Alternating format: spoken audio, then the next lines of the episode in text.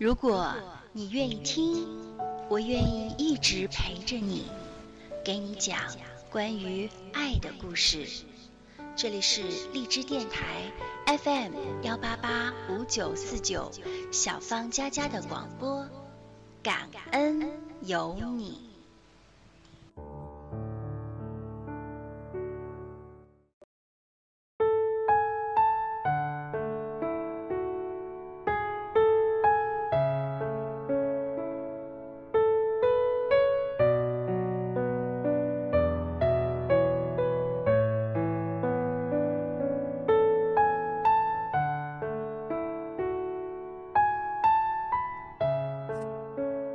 牛顿被人们尊称为近代物理学之父，也是历史上最杰出的科学家。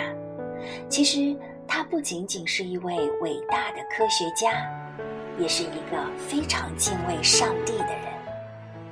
牛顿生于1642年，他是一个早产儿，出生时身体非常的虚弱，几乎快要死去了。在牛顿出生前3个月，他的父亲就病逝了。牛顿的母亲哈拿眼看着唯一的孩子也快要死了，在最绝望的时候，他想起圣经上也有一个名叫哈拿的女子，在他非常难过的时候，曾经向上帝献上了祷告。后来那位叫哈拿的女子生了一位伟大的先知，就是撒母耳。于是牛顿的母亲怀抱着他的早产儿，也向上帝发出了虔诚的祈祷。母亲的祷告以及他后来对孩子的引导，对牛顿的一生都有着深深的影响。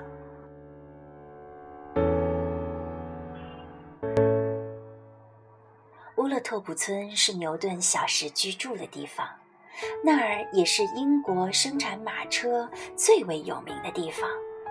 这里的小孩长大后的愿望大多是做个马车夫，牛顿可并不这么想。他的个性安静，非常爱看书。他时常在想，上帝让他活下来，就一定有什么事是要他去完成的。在他上中学时，有一次老师要同学们做风筝，同学们有的忙着动手裁剪，有的忙着绑支架，而牛顿却在书桌上放着一张纸。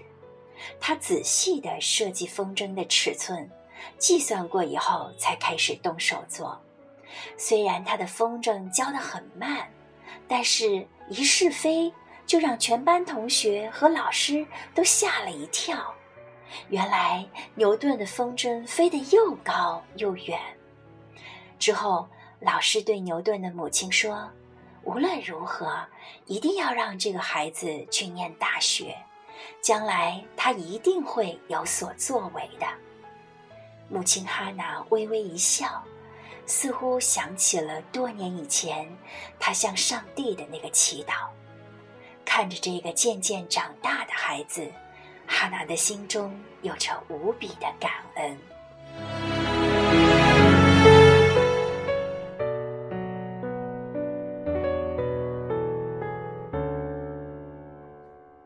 1661年6月，牛顿上了剑桥大学。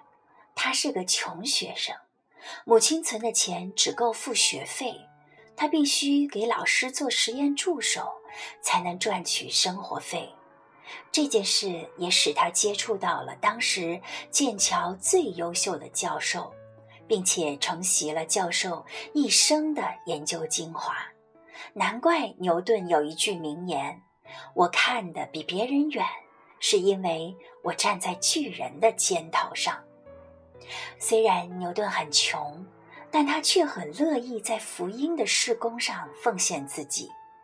牛顿和他的室友经常在校外分发圣经给穷人，并向他们传扬福音。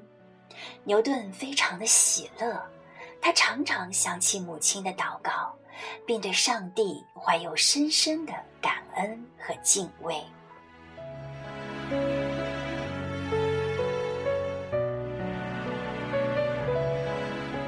牛顿有一个习惯，他喜欢在花园里祷告和默想。他常常在信仰的思索里想到科学，在科学的思索里想到信仰。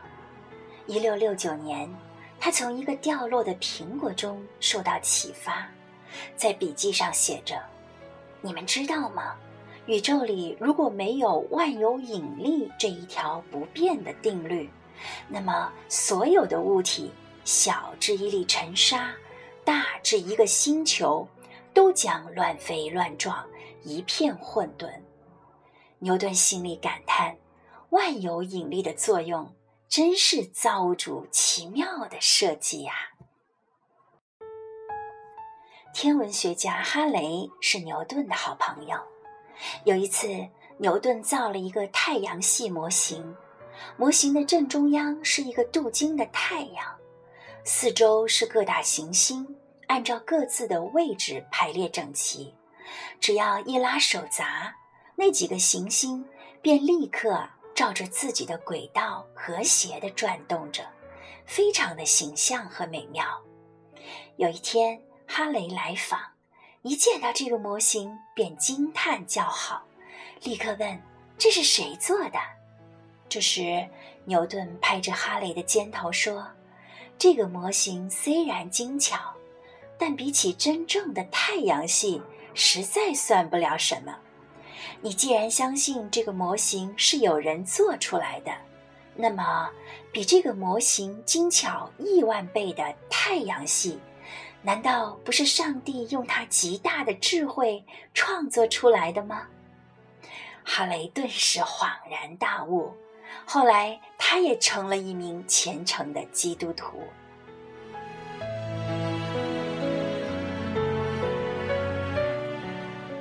年仅27岁的牛顿，因着他卓越的才华，成为了剑桥大学年轻的教授。他通过更深的思索和反复的实验，写出了一本非常著名的书《原理》。牛顿在《原理》这本书中写道：如同生来是瞎眼的人不了解光一样，我们也无法明白神的智慧和全能。我们只能在他所创造的万物中来了解他。我们称他是主，我们是他的仆人，而且我们都是有限和不完全的。晚年时期的牛顿已经名满欧洲，他在科学界的杰出贡献无人不知，但牛顿始终持守着最初的谦卑。他说：我不知道世人怎样看我，但我自己以为，我不过像一个在海边玩耍的孩子，不时为发现比寻常更为美丽的一块石头或一片贝壳而沾沾自喜。至于展现在我面前的浩瀚的真理海洋，却全然没有发现。在牛顿的心中，他就是那个小男孩。当他看到浩瀚的宇宙，想起那位伟大的造物主，便感叹自己的渺小和有限，同时他更感叹上帝奇妙的创造和无穷的智慧。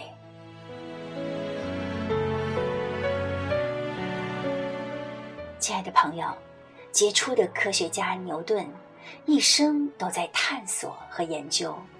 他的经历告诉我们，科学是一把钥匙，它正在发现并且证明上帝的创造。我们都是受造之物，当我们谦卑地承认自己的有限，用心去体会浩瀚的宇宙，你就能感受到造物主的奇妙和伟大。